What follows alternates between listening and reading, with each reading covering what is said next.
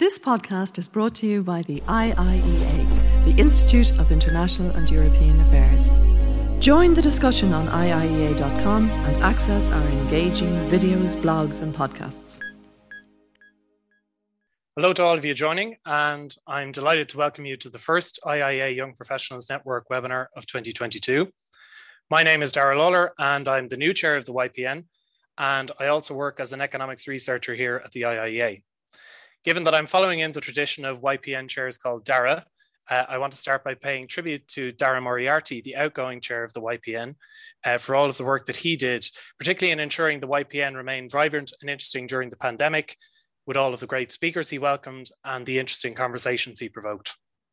Dara's recently moved on to a new position in Focus Ireland, where I know he'll continue to be a part of making a big impact in the important work of Focus Ireland and also in the wider public discourse. For our first YPN of 2022, we're delighted to be joined by Simon Harris TD, Minister for Further and Higher Education, Research, Innovation and Science, who's been generous enough to take time out of his very busy schedule to speak to us for the hour. The topic of today's YPN will be the future of further and higher education in Ireland. In the coming decades, the role of further and higher education, including an increased emphasis on apprenticeships and further education and training, will be critical in meeting the modern skills and research needs in the global economy. Minister Harris will speak to us for about 15 minutes or so, and then we'll go to Q&A with our audience. You'll be able to join the discussion using the Q&A function on Zoom, which you should see on your screen. Please feel free to send in your questions throughout the session as they occur to you, and we'll come to them once the Minister has finished his opening remarks. Please remember to list your name and affiliation when submitting your question, and you can also join the discussion on Twitter using the handle at IIEA. A reminder that tonight's webinar is on the record. So without further ado, I'll now introduce Minister Simon Harris and then hand you over to him to get us started.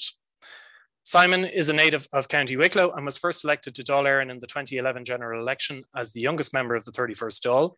He was re-elected in the 2016 and 2020 elections, and he served as Minister of State in the Department of Finance, Public Expenditure and Reform and the Department of the Taoiseach, with special responsibility for OPW, public procurement and international banking, including the IFSC. Simon was Minister for Health from 2016 to 2020, managing the first wave of the COVID 19 pandemic.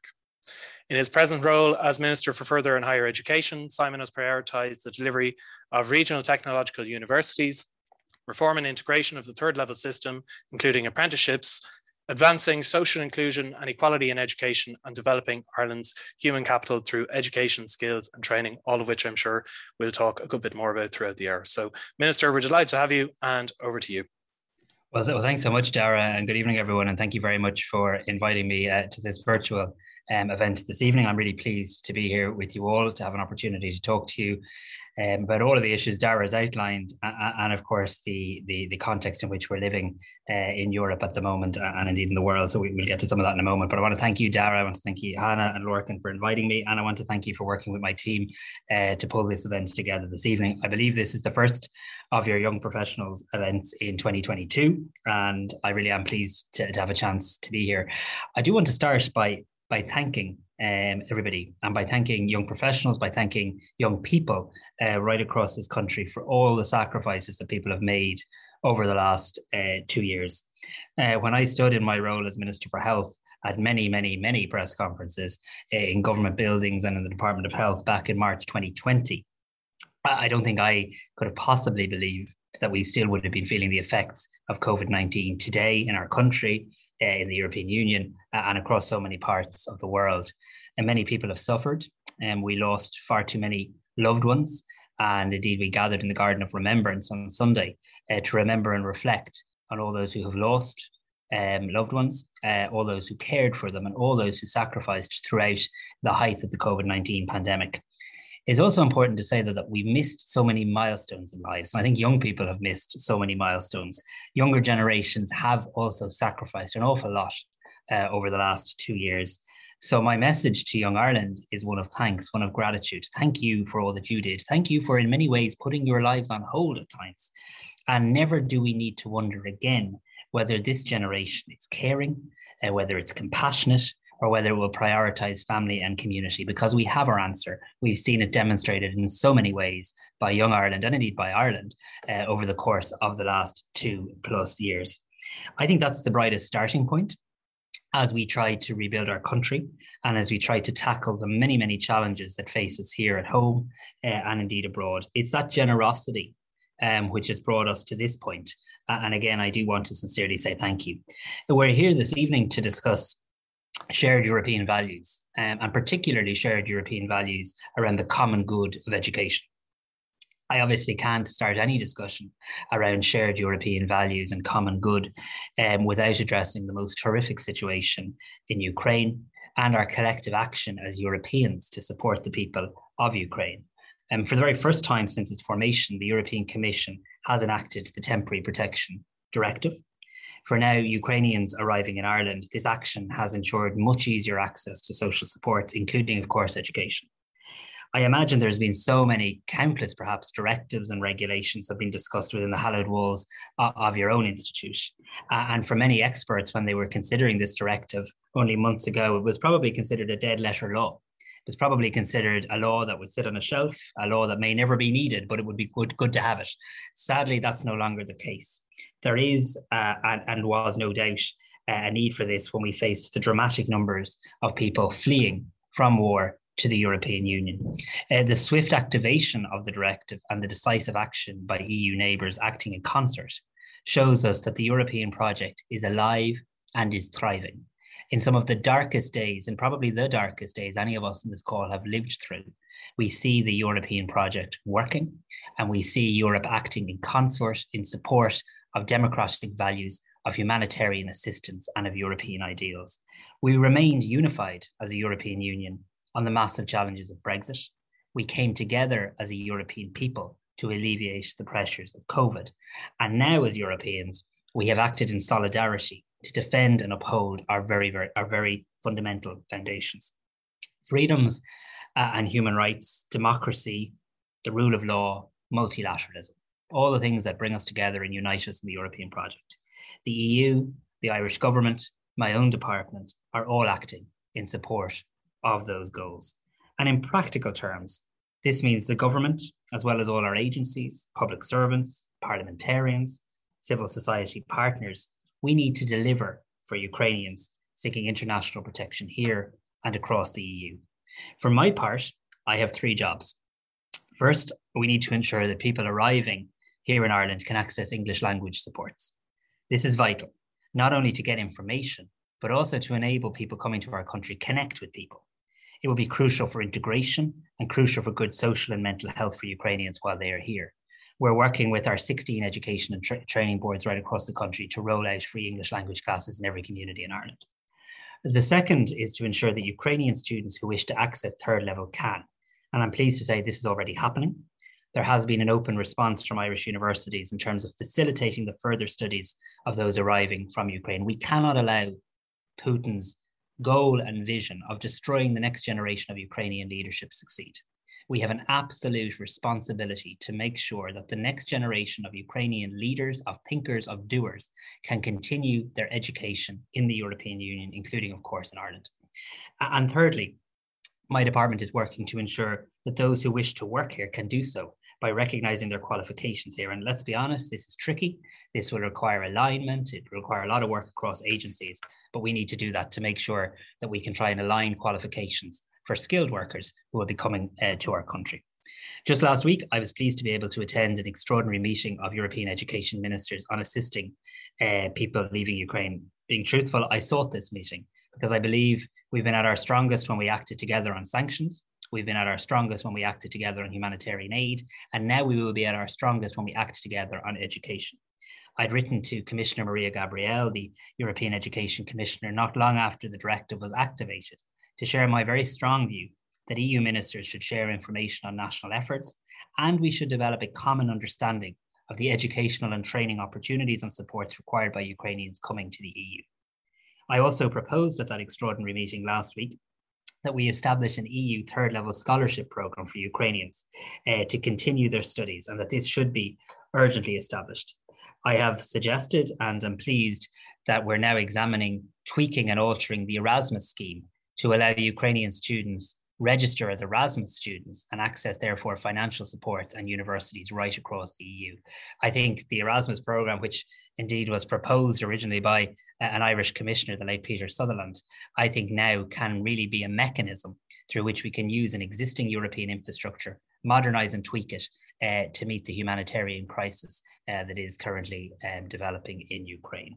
I think we also have to, as we put that scholarship program in place, it does need a specific gender focus. And we do need to look at particular supports, such as access to childcare, so that particularly at the moment, many women who are coming to Ireland and many women who are coming uh, right across the European Union from Ukraine can continue to access their studies and the issue of childcare can be supported also. I think by establishing an EU-wide scholarship scheme, by altering and amending the Erasmus program to accommodate this, we will take concrete steps as a union to ensure that the education, knowledge and skills of the Ukrainian people can continue and develop while we're in the European Union. I'm generally an optimist in life, and I genuinely hope that in time the people of Ukraine can return to their homeland and with our continued support can reconstruct and build all aspects of their civic society. I'm conscious as I turned aside on an expansion of an Irish university yesterday, there were university campuses in Ukraine on fire. We must do everything we can to empower Ukrainians to shape a positive collective future for themselves and their country. Education in all its forms is the greatest leveler in society. There's just no doubt about that. It, it opens new doors, it ensures nobody's left behind, and access to second level education transformed our nation. The Donogh O'Malley move to make second level education universal and free to all was one of the most transformational decisions ever made in Irish politics. It enabled our economy and our society to become resilient, ambitious, and progressive. I want to achieve that same scale of change at third level.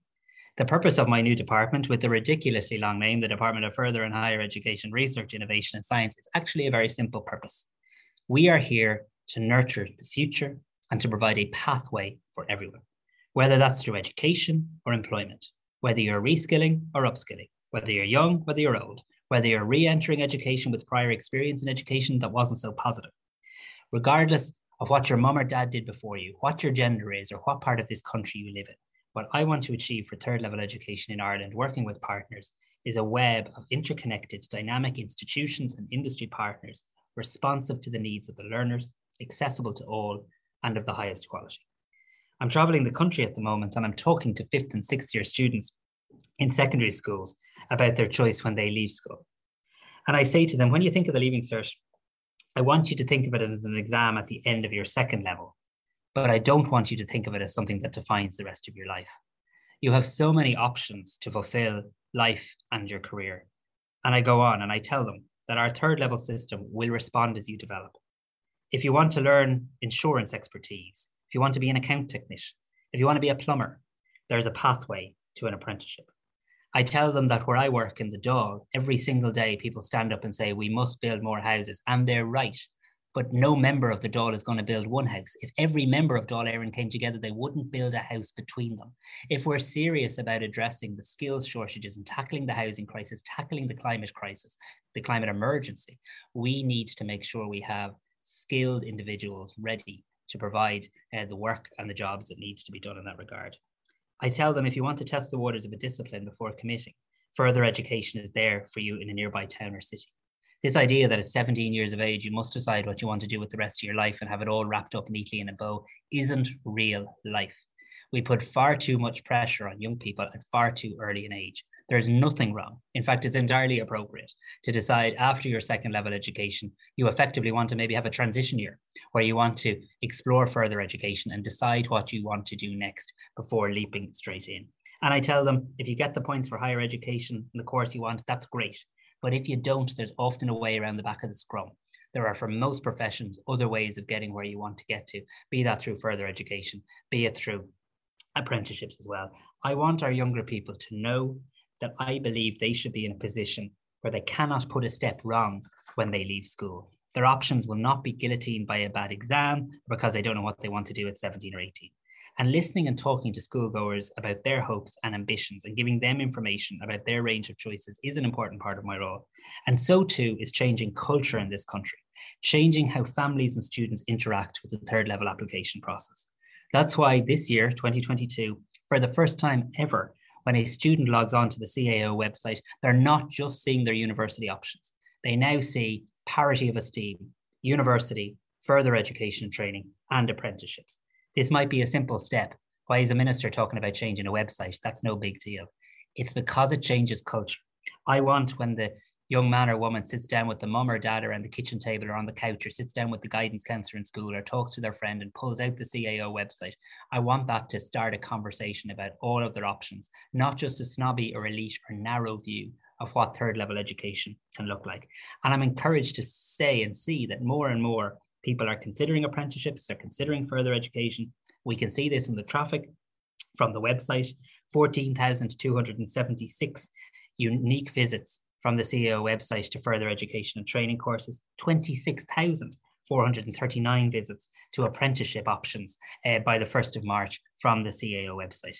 Our country needs this. We need to expand the range of skills that we have to meet the challenges of today and tomorrow. And I'm delighted to say that next month I will bring a policy statement and action plan to government outlining how we create a unified third level system, along with the key steps to achieve this. I want to just share some specifics of change that I've prioritized since I took office in higher and further education and apprenticeships. But before I do this, there is another very important aspect of education equality to highlight, and we don't talk about this enough. And it's particularly for adults who fell out of education in early years for whatever reason. In my travels around the country, I've learned that there's no right or wrong way to learn. And I've learned too that education is not and cannot be for young people only. I must admit to feeling some shame as I say this there are hundreds of thousands of people in this country, in this knowledge based economy that we talk of, that who cannot read. There are more who do not have adequate digital skills. Imagine how keenly felt that loneliness and isolation of lockdown must have been for those people without a digital connection, that only the only safe connection we had for many, many months on end. We cannot progress as an inclusive society if we continue to lock people out of our workforce or civic participation. And that's where my department comes in. We oversee the work of SOLAS, our national training agency. And right now, we're rolling out Ireland's first adult literacy, numeracy, and digital skills strategy to help people gain those essential skills. We have to ensure that once they have those skills, they can take the next step on their education journey if they want. We need to end this narrow view that education is something you do until a certain age in your life and then you're done. Your education journey continues throughout your life. So, this strategy, the first of its kind in Ireland, has that long term vision It'll deliver new structures, new supports, and learning to people with a specific focus on community accessible learning. I just want to share with you some of the key reforms we're delivering in higher and further education, as well as our new apprenticeship action plan. I'm very excited about the reform of our higher education sector currently underway. This week on Thursday, I'll bring the HEA reform bill to committee stage in the Dáil. This is a once in a generation reform which will deliver a university sector with a modern governance system which is competency based, transparent, and accountable. The last time a law was introduced in terms of governance in higher education, there were 20,000 full time students in Ireland 50 years ago. There's now over 200,000, and the law hasn't been changed in 50 years. We need to modernise that governance structure. And while promoting academic autonomy, the new law will enable codes and policies around specific matters such as diversity, equality, tackling sexual harassment and having a zero tolerance approach to it. Students, staff, and governing authorities will have roles enshrined to ensure universities are inclusive and participatory while promoting the common good of education. Another big ambition, which you referenced, Dara, that we've realised is the strategic programme of reform for technological universities. We need to move beyond in this country the idea that all roads must lead to Dublin or must lead to the big city. Just as learning takes place at all stages of life, the opportunity to study needs to take place right across our country. Technological universities have now been established indeed in Dublin, but also in Munster. The Southeast Technological University, after years of debate for most of my adult life, will now be established on the 1st of May, delivering the first ever university presence in the southeast of the country. The Atlantic Technological University, serving the west and the northwest, will come into being next month. This will bring to five the number of technological universities we have in our country. In the relatively short time frame, the higher education landscape will have radically altered and consolidated from 14 institutes of technology to five technological universities. And I think this is a significant opportunity to enhance progress towards national priorities in the area of access to higher education, research informed teaching, supporting enterprise, and enhancing regional development. This is also an exciting time for further education and training in Ireland. Our FET strategy is driving both economic development and social cohesion. This roadmap for the sector is built around three core pillars building skills, fostering inclusion, and facilitating pathways. My department has a vision for, FET, uh, for a FET future of enhanced penetration of further education right across our population. One where a greater share of school leavers are choosing further education or apprenticeship as a first destination, one where people will be able to move seamlessly between further education and higher education in large numbers, and finally, one where a digitally transformed FET system will offer a large choice of flexible, online, and blended opportunities. Our education and training system must be able to respond quickly and positively to the many challenges we face. I've mentioned the apprenticeship option already. We've set a plan of having 10,000 new apprentices registered every year in our country by 2025. We're putting in place for the first time a financial incentive where every employer will get a cash payment when they take on a new apprentice. We're setting up a new national apprenticeship office to reduce bureaucracy uh, and drive forward this vision. And we're not just allowing the public sector lecture the private sector about the need to do more. We're now talking about the public sector having to commit to 750 new apprentices a year by 2025. That means every county council, every government department taking on apprentices and putting their hand up to do more. It also means broadening the range of apprenticeships, identifying where there are skills shortages and working with industry to create new apprenticeships, just like the roof cladding apprenticeship we're rolling out, the scaffolding apprenticeship, the new apprenticeship, first ever uh, for haulage drivers in our country, which will kick off in Sligo uh, shortly as well. So I hope I've painted some form of a picture of some of the developments underway in relation to further and higher education. I do want to say this also, though. We need to fund this sector properly, and we need to settle the debate about how we're going to fund it. We will not fund higher education through student loans and level a load of debt on students as they come out of college. We will need greater exchequer funding, and I expect in the next month to be able to bring proposal to cabinet that will settle the question as to how we sustainably fund the higher education system in our country uh, now and into the future. Of course, all of this takes place and is framed against a backdrop of our engagement in Europe and the wider international context. There's so many initiatives that we're involved in. I'm excited about the European Commission's third call under the European University Initiative, trying to build academic and research partnerships between groups of European universities. Already we have Irish universities participating in seven partnerships. We've seen a massive increase in Horizon funding, which will enable further growth in Ireland's research capacity. Funding for the Erasmus programme is being almost doubled over its lifetime, which will provide huge opportunities for people in higher education and in further education, both students and staff, uh, to travel across Europe. And I'm particularly anxious that partnerships in further education are increased uh, in relation to Erasmus as well. We need to do an awful lot more in relation to that. While I do paint a positive picture of our place in Europe, I must also talk about our engagement with the UK. I've always been adamant that Brexit should not define or restrict the rich history of engagement between our education systems, and I want that to continue and grow. I want to develop an all island approach to third level education I recently visited a university campus in Derry and in Belfast, and I'm really struck by the enthusiasm to collaborate on both sides of the border. I've met with counterparts in Scotland, England, and Wales. And again, the appetite to work together is there more than ever. Brexit or no Brexit, these connections will remain a constant in the Ireland UK relationship, as quite rightly they should. So, my department's objective is to ensure that Ireland maintains an education and skills system that is agile, responsive to shocks and opportunities one that will ensure learning, reskilling, and upskilling opportunities are accessible and possible to all. The, ba- the battle for the future well-being of any country will be about attracting and retaining talent. When we talk about capital, capital isn't just physical infrastructure, it's about investing in human capital, human productivity. So every person in this country, including Ukrainians who we welcome to our shores, have an ability to pursue opportunities and deliver on their full potential. For now and into the future, education remains the most robust, transformative, and lasting means to prepare and reorientate in response to changes we've experienced and the changes coming. And furthermore, and quite crucially, a lack of access to education can mean that opportunities for development of talent are being lost to individuals, society, and the economy. We're living in rapidly, rapidly changing times. In Ireland, we have so much to help navigate us through the next decades. We should be proud of our education system and its ability to be a cradle of ideas and innovative thinking, but we should be in no way complacent, nor should we stand still. We're well placed to develop graduates who can respond to this rapid rate of change and anticipate future challenges. We can equip future generations with the knowledge and skills to navigate the 21st century. And despite the dark times we are experiencing, Now, because of that reality, because of education, we do still have so much to be hopeful about. So thank you so much for inviting me this evening, and I look forward to your questions. Thank you very much, Minister. Um, I think you've given a very uh, comprehensive overview of all of the uh, the various policy areas that your department is covering. And of course, your department is is a new department as well. Uh, so it's set up only in 2020. So a lot of people may, might not actually be familiar uh, with the specific work uh, of the new department and how it relates to the Department of Education. So I think it's a very uh, helpful overview. Um, just a reminder to people, if you have questions for the Minister, please do submit them using the Q&A uh, function at the bottom. I know we have quite a few already, uh, so I will get to the questions that have been submitted already.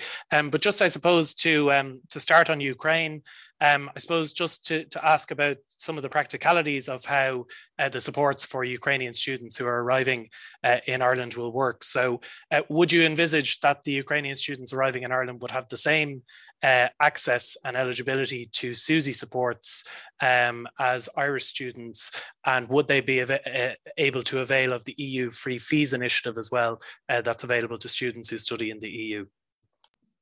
Yeah, the, the very short and direct answer, Dara, is yes, absolutely. Any Ukrainian student coming to Ireland or indeed coming to the European Union should be treated as Irish and should be treated as European. And um, we're working now to see how we ensure that the student grant scheme can be made available to all. We're also looking this week to try and establish a kind of central contact point for a Ukrainian student coming to Ireland where all our universities can work together. So let's say I'm in year three of my engineering degree and I'm from Ukraine and arrive in Ireland. We, we're going to ensure you can continue your studies but how best do we do that and how do we help you navigate that? So trying to have a central contact point um, a one-stop shop if you like is something we're working on this week. And then on the english language piece there'll be county networks set up in general right across our country similar to what we did for covid.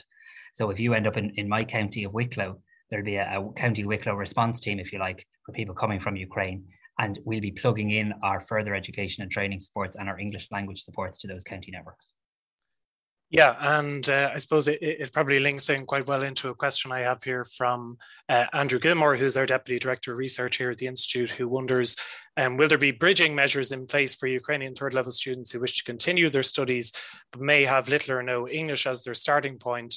And he wonders Will interpreters be provided in universities?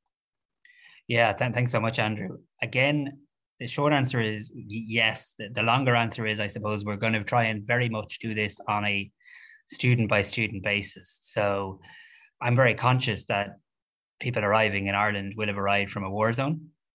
I'm very conscious that the most important thing we do immediately is ensure their safety, ensure there's a roof over their head, uh, ensure that they're looked after, ensure that any uh, health needs, physical or mental, are, are met and met quickly. Um, and then I want them to have an opportunity to breathe and to re-engage with the education system um, here in Ireland, here in Europe. And that's why I want to have uh, this kind of system put in place where the student can link in with, let's say, a central contact point, and they can be individually assessed as to what is best for them in terms of the next steps that they take. For some, for some, it may be quite straightforward. They may be at a very early stage of their studies and they can, for want of a better phrase, slot right in with an Irish education program. For another, they might be a little bit further on, and we actually have to assess the curriculum that they've gone through and how that tallies with with Ireland and do they go straight into where they were in, in Ukraine or do they need to as you say maybe have a bridging period of time? Um, and our universities I'm really encouraged are very much open for that. On the issue of interpretation again this is something we're actively working with the IUA the Irish Universities Association and THEA who work with our technological universities on. I'd imagine it will be required. Um, and and like I say anything in, in that in that space that is required uh, will be funded and supported by government Thanks very much. And just in terms of the um, the scholarship that you're envisaging and that you've proposed um, at the European Council, uh, would you envisage that that scholarship would be available to all uh, Ukrainian students who are entering third level, or would you have specific criteria attached to it? Yeah, I suppose there'd have to be some degree of criteria, but at a high level, I want this to be a mechanism to support Ukrainian students. So I would envisage that I'd, I'd, like as many Ukrainian students as possible to qualify for it. Um, I suppose actually maybe the word scholarship, which I use regularly, isn't maybe the most appropriate word because it suggests perhaps a limited number. I'm more talking about using Erasmus and perhaps an Erasmus award might be a better word um, to support Ukrainian students financially. so that they can draw down what's the equivalent of an Erasmus payment. Um, and also so they can be empowered. I mean, if we're serious about Ukrainian students being treated like Irish students, being treated like European students, this has to be about empowering them about what's best for their education journey as well. And I think Erasmus does empower them because it provides opportunities to study anywhere in the European Union. So where is best for me as a student? Is it to study in Ireland or actually, you know, would my studies be better pursued in another European university that's perhaps more closely aligned with, with what I had been studying previously? Okay, thanks very much. Um, perhaps, uh, I suppose, turning to another uh, topic that you mentioned, which is obviously the impact of COVID um, on the education sector and on society as a whole. Um, and I suppose one of the biggest issues that we have in society at the moment is the cost of living. Um, and I, I, think this is something that's felt quite acutely, uh, particularly by students uh, in terms of being able to afford student accommodation, um, you know, their daily expenses as they attend college. And I think it is one of the legacies of, of the COVID pandemic that we have a higher inflation now than we had previously. Um, do you have specific uh, proposals within your department or ideas to address um, the rising costs of living, uh, particularly amongst uh, those with lower incomes and students? Yeah, so I mean, that's what we've done right this moment and what I want to do next. So we have introduced the first increase in the student grant in many years. So the student grant will rise for all students. Not only will it rise for all students, the income thresholds that um, you can have in your home will increase by a thousand euro. So more families will qualify, the grant will increase, and what we call the, the non-adjacent, the higher rate of grant will be easier to qualify because we're reducing the distance criteria from 40 kilometers to 35. We've put more money into the Student Assistance Fund. There's now 18 and a half million euro in the Students Assistance Fund. This is a cost of living fund in many ways for a student who can access through their access office in their colleges for a, a bill that perhaps they can't meet or, or financial assistance that they require. But I'm going to be honest here, and I'm not going to beat around the bush. I'm not happy with the registration fee in Ireland. I think it's too high. Um, there's many people who told Donogh O'Malley, sure, couldn't you just increase the scholarships and grants for second level education? That's not what he did. He made it universal and it was a transformative decision. I'm not stupid or naive. I don't believe we can get, you know, we can scrap a registration fee overnight, but I do think it's too high. If you have two kids, adult kids, both attending college at the same time, you need to find 24,000 euro just to meet the registration fee if they're both doing an undergraduate four year degree. That's before student accommodation. So without uh, without getting myself into too much trouble, what I can tell you is, as I finalize the model for what a sustainable funding system looks like for higher education, it cannot just be one that is sustainable for the universities. Of course, that's vital, but it has to also be sustainable for students and their families. And I suppose what I'm indicating there is that I, I do want to see the registration fee reduced over time. I think it is too high. I think it's a, a legacy hangover of the financial crash. And uh, I think we need to do more in that space. And that's what I'm actively working on. Okay, thanks very much, Minister. Um, in terms of uh, apprenticeships, and I, I, think it was one thing that you mentioned there, um, and I think it is really one of the the positive developments that we're having uh, quite a lot of focus now on apprenticeships because um, it seems in society we have had this attitude towards apprenticeships that it's only really something you do if you if you don't get the points uh, in the leaving cert you go and do an apprenticeship which i think is totally wrong uh, in terms of the attitude that we've had to this previously. I think as, as you say we need to normalize um, the attitudes that we have towards apprenticeships. And i think um, you know particularly uh, in terms of the youth unemployment rate, I look at Switzerland where they do a model like this, and the youth unemployment rate is uh, two and a half percent in Switzerland, whereas the national unemployment rate is three percent. Uh, whereas in Ireland at the moment, it's about two and a half times uh, the national unemployment rate, the youth unemployment rate. So um, I suppose what where do you see this vision in terms of your plan in the next five years? And then i suppose more broadly in the future where do you see uh, the role of apprenticeships in society going forward say in the longer term or in 10 or 20 years? So i think there's two types of apprenticeships. There's let's call them the trades um, which are vital and i've outlined why we don't have enough people to build our homes to retrofit our homes and we need to continue to promote um, as good quality careers and qualifications to traditional trades. And that's why I think making them more visible on the CAO, having that conversation, trying to bring about that cultural change, financially incentivizing employers to take on apprentices, setting up a new national apprenticeship office, all that's really important. I think the next thing, though, that's really important is to try and recognize that apprenticeships aren't just about the trades. You can also, like in this country, you can do your bachelor's, Bachelor of Arts in Science um, as an apprentice you can actually do a master's in engineering as an as an apprentice. And there's one PhD. Don't ask me which one because I can't remember. But there's now a PhD program that you can do as an apprentice. And my challenge, and I don't mean challenge in, in, in an adversarial way, but my challenge to the university sector and to my own department and to myself is to see how we can develop more degree and master's programs as apprenticeships because it's just a different way of getting a third level qualification. And it's a way that works really well for people because if you meet industry, they tell you they end up getting a more a more rounded individual, for want of a better word, perhaps. If you meet learners, they tell you, well, geez, this was great. I was able to earn and learn at the same time. I was able to get the practical experience alongside the academic. So I would challenge particularly our technological universities, but also our traditional universities. As we invest more and more in universities, and I accept we have to do that, we also have to look at how we can provide education in a more flexible way. And for some people, that doesn't mean sitting in a lecture theatre for four years. For some people, that doesn't mean being able to stop working for a year or two to do a master's because they can't because they have a mortgage and they have a number of kids and they've dependents or whatever else.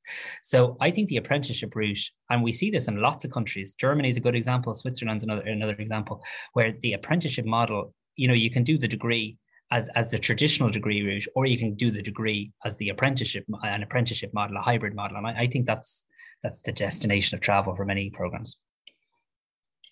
Yeah, no, absolutely. And uh, just a comment here from Owen Flaherty, he says it's really great to see the emphasis on apprenticeships, technical education, and more equal esteem for uh, types of education. Similarly, re education funding. Ireland spends more than average on health and less uh, on education than one would expect relative to national income and average pop- population age relative to other uh, OECD countries. Um, I have a few questions, I suppose, on this broader piece around uh, skills. Um, also uh, specifically actually around languages. So a question here from Owen Flaherty again, is there going to be a higher education strategy associated with the new plans to target 20% of public service recruits will be competent in Irish by 2030? So uh, Owen Flaherty, statistician in the Central Statistics Office, um, and then a question from Brian Walsh, who's a legal counsellor and a law lecturer at TUD. Um, are there any plans from the department to encourage students in Ireland to take up a foreign language at third level? I see that a lot of multinational companies now require a second language on their job descriptions. This could put Irish based students at a disadvantage compared to the European counterparts. Yeah, really good questions. Um, and the, again, the answer to both is yes. Um, so, in relation to the higher education strategy, the new law that I'm bringing through at the moment that I referenced in my remarks, the HEA reform bill, commits the, the minister, myself, or, or whoever the minister is, to develop a higher education strategy and uh, to publish that strategy. And as part of that, um, there will be opportunities to set targets and um, strategic direction while respecting the autonomy of our education institutions. You will see on Thursday when I publish the amendments to the Higher Education Authority Reform Bill that I've worked specifically with it with Conor na to see how we strengthen the role uh, of the Irish language and the promotion of the Irish language in the third level sector. I believe this is important to do for two reasons. One, um, it's important to do in terms of it being our national language and its rightful place in our education system, in our culture, in our country. But it's also important to do because of the huge opportunities that this gives. I'm conscious I'm talking to a to a European think tank here in Ireland. I mean, there are massive opportunities for Irish people to now and for Irish language graduates uh, to get job opportunities uh, within the European institutions and the benefit to Ireland as a country in having Irish citizens based in key roles in the European institutions, I think is a whole new area of possibility that our education system needs to respond to. To Brian's point, in relation to European languages, yes, again, while I recognize fully that our, our institutions are autonomous in terms of the courses they provide, I'd be encouraging and I'm encouraging in my dialogue with institutions to continue to provide degree courses with, with European languages alongside them so a degree in X with a European language. I do think there's a genuine need for a bit of joined up thinking here, and you'll probably know this better than I, Brian, but uh, we do we we don't have often the same level of proficiency in European language amongst our young people that many other European countries do. And I think how we introduce students at a much earlier age to another European language is really important. Another European language in addition to Irish. Um, so I'm hoping to do some work with the Department of Education in terms of joined up thinking around a European language strategy um, you know, I, I remember learning learning French in in primary school, but having to do it as an extracurricular activity. You know, how do we start actually trying to embed the teaching of European languages within the primary uh, education system and to expose our, our young people to European languages much much earlier? Because again, I, I think that is a an area of competitive weakness uh, for our country that we do need to address. Yeah, and I know there's been uh, a drive as well by I think Minister Byrne to encourage more uh, young people to uh, to take up uh, jobs in the EU, which of course may be of interest to people in the call here, but also emphasising that piece around learning a foreign language uh, as part of that, which is which is typically uh, very important. Um, I have few questions here around access. Uh, to higher education. Um, so, first question from Tabitha Kenlin, who is a UCD postgrad student. Um, she asked, What definitive steps are you and your department taking to empower people with disabilities to participate in further and higher education and to ensure all these programs are fully accessible and follow UDL guidelines? So that's the first question from Tabitha Kenlin. And then I have a question from Leanne Donovan from AirGrid, who asks, what is your department doing to increase the number of women entering traditionally male dominated fields such as engineering? And I suppose just tying that actually into the, the piece around apprenticeships that we were talking about previously, I remember when I was reading um, the apprenticeship action plan, uh, one of the figures that struck me uh, in the apprenticeship action plan is that at the end of 2020, and it's quoted in the document, only 5% of apprentices were female and uh, only 2.7% had declared a disability and were in receipt of support. So I suppose this piece around access applies, applies more broadly to universities, to careers, but also to apprenticeships as well. So um, how will you go about addressing that in all of those spheres? Thanks, Darren. Thanks, Tabitha and Leanne. Um, I, am very passionate around the issue of participation, um, not just within third level, within society and our education system of people with disabilities and the work we need to do. I can point and list off a load of statistics to show how we've made good progress at higher education, and it's true, but it kind of misses the point. I mean, if I'm being really honest, I think as a country, we've done a pretty good job of ensuring um, inclusion at primary level, good job at second level, but for many, the cliff edge has now moved from second level to third level. And this is what we got to address. I, one of the first meetings I took when I took up this role was with Down Syndrome Ireland. And I remember meeting parents who were very upset on the call because they told me not only were they not seeing their child, their adult child, progress after school like most parents um, aspire and expect to happen, they were actually seeing their child regress uh, because the education journey for their child came to a very sudden end. And the conversations weren't having being had with their child and their family about what would you like to do next. And i do think I, i'm a former minister for health. I do think that all too often the state reduces narrows the conversation for a person with disability to health supports rather than actually career supports and education supports so what are we going to do about it we're publishing a new national access plan most likely next month for the very first time, the National Access Plan will include people with intellectual disabilities. They've never even been included in an access plan before. We've included people with visual impairments, physical disabilities. Never before have we even mentioned intellectual disabilities.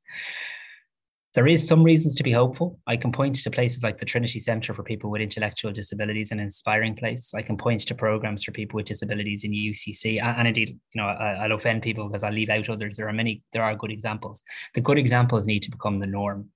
The good news is we have 5 million euro this year and 5 million euro each of the next years out to 2025 to spend on the implementation of this plan. So I'd be very happy to have a, to have a follow-up conversation with you or any colleagues on this, but we expect very ambitious actions, expect to focus on people with intellectual disabilities, transition planning from second level to third level, how further ed and higher ed can interact, and how good examples like the Trinity Centre for People with Intellectual Disabilities can become the norm, and expect a 5 million euro announcement to begin to roll out those measures in 2022, but probably more importantly, have an, an additional 5 million each of the years out to 2025. Leanne, your, your question is really interesting. And again, you, you, you're, you're probably both, both by reason of profession and, and, and gender, much more expert in this than I. But my understanding of this, without having the statistics in front of me, is that Ireland actually we actually train quite a lot of female graduates in STEM subjects above the European average. So I can again recite a load of statistics to show that we're actually training quite a lot of female um, female graduates in STEM. Not enough, I accept, but quite a lot and more than the European average. But when I meet um, amazing groups like Women in Technology and Science who work with people with engineering backgrounds, backgrounds in STEM, they talk to me about the leaky pipeline and they talk to me about how we don't actually have figures in this country, but if you look at Scotland, in Scotland, something like 75% of men with a STEM qualification, including engineering, are working in that field. But in women, it's less than 50%. And they talk to me about the range of issues as to how women when they leave third level education, even after the qualification, often don't end up working in those fields. And there's a whole range of societal issues regarding that that they want me to, to work with them on. So I'm actually due to speak uh, at an event in relation to, to women in science and technology in Croke Park on this topic very shortly. But I think it requires a, a whole of governmental and a whole of societal approach as to how we put the supports in place to enable um, gender equality in terms of career progression when you graduate from a STEM subject. And of course, I'd be led by people more informed like WITS um, on this than I. On the issue in general of engineering subjects, I think we again we have to get back to looking at the fact that we we have had a reality in this country that in maybe all girls schools traditionally the full range of subjects um, in the STEM area weren't necessarily offered in each school. Um, that also the case of if I see it, I can be it, the perception that certain courses were for one gender over the other. So I do think, again, this cultural piece, getting role models into the schools, broadening the understanding of the options after school, uh, showing people female role models in these areas, I think will also be important. But again, any ideas or suggestions, I, I very much welcome your thoughts on it as well, Leanne. And Dara, just on the apprenticeship piece. I was invited to meet Ireland's thousandth female registered apprentice, uh, a woman called Zoe, in um, an account technician in Cork. I was delighted to meet her. But I was shocked to read that in 2015 we had something like 25 registered female apprentices in Ireland. I thought it was a typo. I thought it was at least 250. It wasn't. It was 25. We've come a long way, but nowhere near enough. And under our apprenticeship action plan now, we talk about specific female bursaries um, to encourage more uh, women to take up our apprenticeship programs. Again, and this this isn't the space of anecdote, which is always dangerous for a politician to live in. But when I do talk to female apprentices, they often tell me that again they didn't hear about it in school. They often tell me that maybe the brother knew about it in school, but it wasn't presented to them as an option. So one of the reasons we've changed the CAO form, one of the reasons we're visiting the schools is to really put apprenticeships up in light for both genders and um, to help change maybe cultural views and stereotypes around apprenticeships. Brilliant. Thank you very much. Um, I suppose another thing that you, you touched on in your remarks as well was um, the development of the Southeast uh, Technological University, which is due to open soon. Um, I suppose I'd be interested more broadly in uh, the work that your department is doing in terms of uh, building these new technological universities around Ireland, and I suppose replacing uh, the previous model of institutes of technology uh, with this technological university model. Um, what benefits do you think this uh, this new focus will bring um, in terms of having technological universities over institutes of technology? Yeah, if I was to sum it up in one word, I'd say scale. Um, so I often get, as you often can on, on Twitter, kind of caustic comments of, oh, sure, he's opening a technological university at every crossroads and should there be one in every town and village. And it kind of really misses the point because, of course, what we're actually doing here is we're consolidating. What we're actually doing here is going from a situation where we've had a, a number of institutes of technologies and we're actually um, having a smaller number of technological universities. And the reason we're doing that is because we believe 14 institutes of technologies in a, in a country the size of Ireland doesn't get an opportunity to achieve scale in terms of courses, in terms of the full spectrum on the qualifications framework from an apprenticeship to a PhD, in terms of research. So we believe, you know, institutes of technology have served this country well. We're building on their foundations. But the phrase university and technological university, these are known internationally. So when you're presenting Ireland as an investment as an investment location, um, I think technological universities is a much easier, you're not spending 10 minutes explaining what it is in a boardroom. I think that's quite important. I think it drives and provides an opportunity to bring into the regions access to the full spectrum uh, on the qualifications framework. And I also think it makes us think regionally in Ireland. Like this is we are a small country. We punch well above our weight, but we still are a small country. And we all like to wear our, our town jerseys and our county jerseys. But actually, it's our regions we need to be selling. So if you look at the Southeast as a region, it's not about County Carlow versus County Kilkenny versus County Waterford. It's actually about how can we make sure in our region we can become the best place in Ireland and one of the best places in Europe to study X or to produce Y. Uh, and I think that's the point it, it always amazes me, even in a country as small as Ireland, the needs in the regions are often different. And when I meet with the regional skills fora, we have nine of them across the country. They all highlight different issues in terms of skills shortages, in terms of what they need, in terms of um, a pipeline of graduates, uh, and and this provides an opportunity to have a university in the region catering for the needs of that region. So I believe this can be transformational. I believe it'll be educationally transformational, but I actually believe the impact will be much bigger I believe it's an opportunity for the regions to grow and to promote balanced regional development. Uh, and for that, not just to be kind of a slogan or something people say in politics, but actually to put our money where our mouth is, to expand the footprint of universities, to ensure more research happens in the regions, and to increase student numbers in the region. So not everyone has to pack their bags and head to Dublin, but there's actually an opportunity. Castlebar, to pick it randomly, is now going to be a university town um, from next month think of the opportunities that that poses to Castlebar, to the people of Castlebar, to the business community in Castlebar, and of course how the regions harness that opportunity. I, I think will be very important. Uh, and you mentioned there about you know certain regions being able to prioritize certain skills and skills appropriate to each region. What would you see, say, in the next five, ten years as being the big areas, the new sectors uh, that you think Ireland could make an impact in in terms of skills development and in terms of um, employment in these sectors and enterprise in the next uh, 10 or 20 years? I think it's the green economy in, short. I mean, we we talk a lot about the challenges of climate action, and they're immense. They're major. Um, it's not like we have a choice in relation to doing this. We're we're, we're facing a, a, a climate emergency, uh, and we we must respond. But we tend to talk about climate in terms of the challenges it's going to present, of which there'll be many, but the opportunities are also there. Um, if you take one example, and I talk to young apprentices about this around the country, electric ve- electric vehicles are going to be huge. Uh, you know, over the next number of years, so many more of us will be driving electric vehicles. Who's going to repair the electric vehicles? Who's going to work on the technology for the electric vehicles? Where are the mechanics that will know how to, to operate uh, and, and maintain electric vehicles? Huge opportunities there. The green skills. Tomorrow I'll visit a, a retrofitting centre in Wexford we want to produce, we want to retrofit half a million homes. It's a key plank of our climate agenda in this country. Make our homes warmer. We know the cost of energy at the moment. Make them cheaper to heat in the, in, in the medium term. Be better for our planet. All of these good things.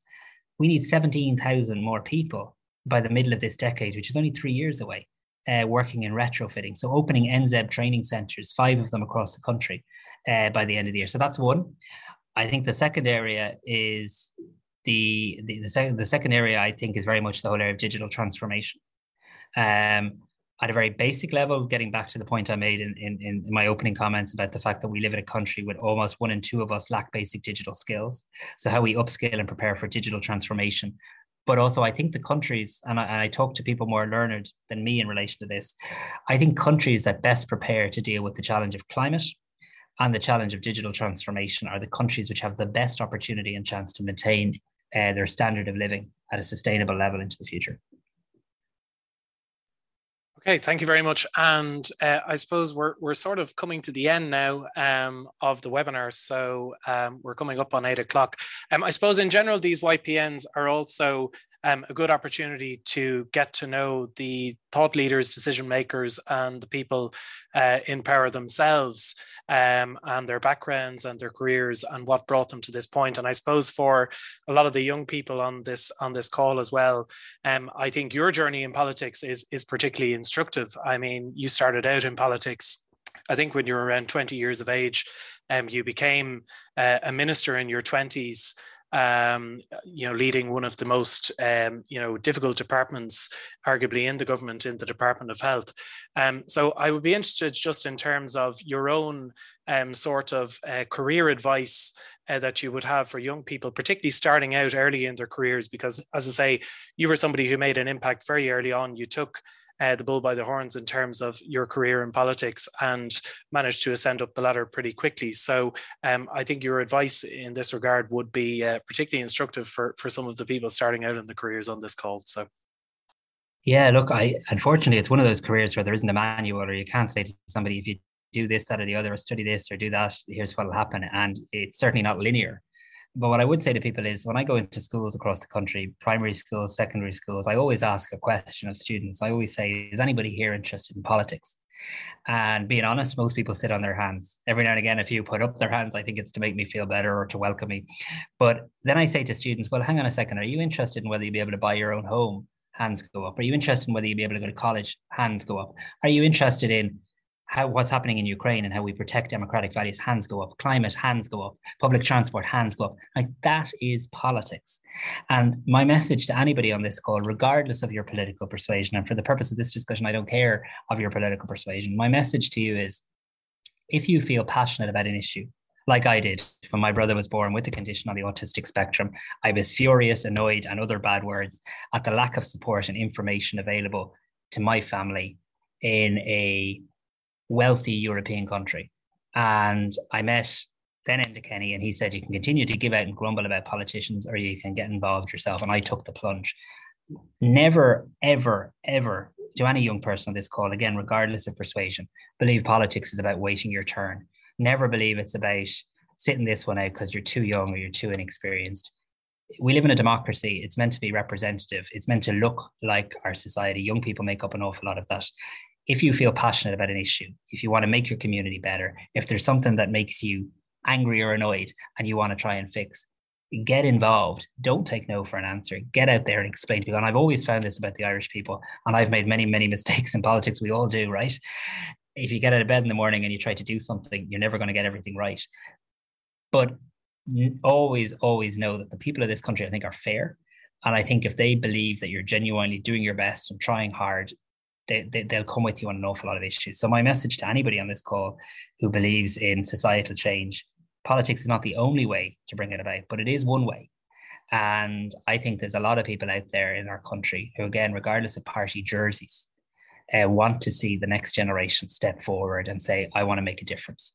And what I can say is politics is hard, it's tough, so are many careers, but it's really rewarding when not the things that make the news, but when you can actually bring about a small change that you know has made a difference in somebody's life, that's what makes me tick.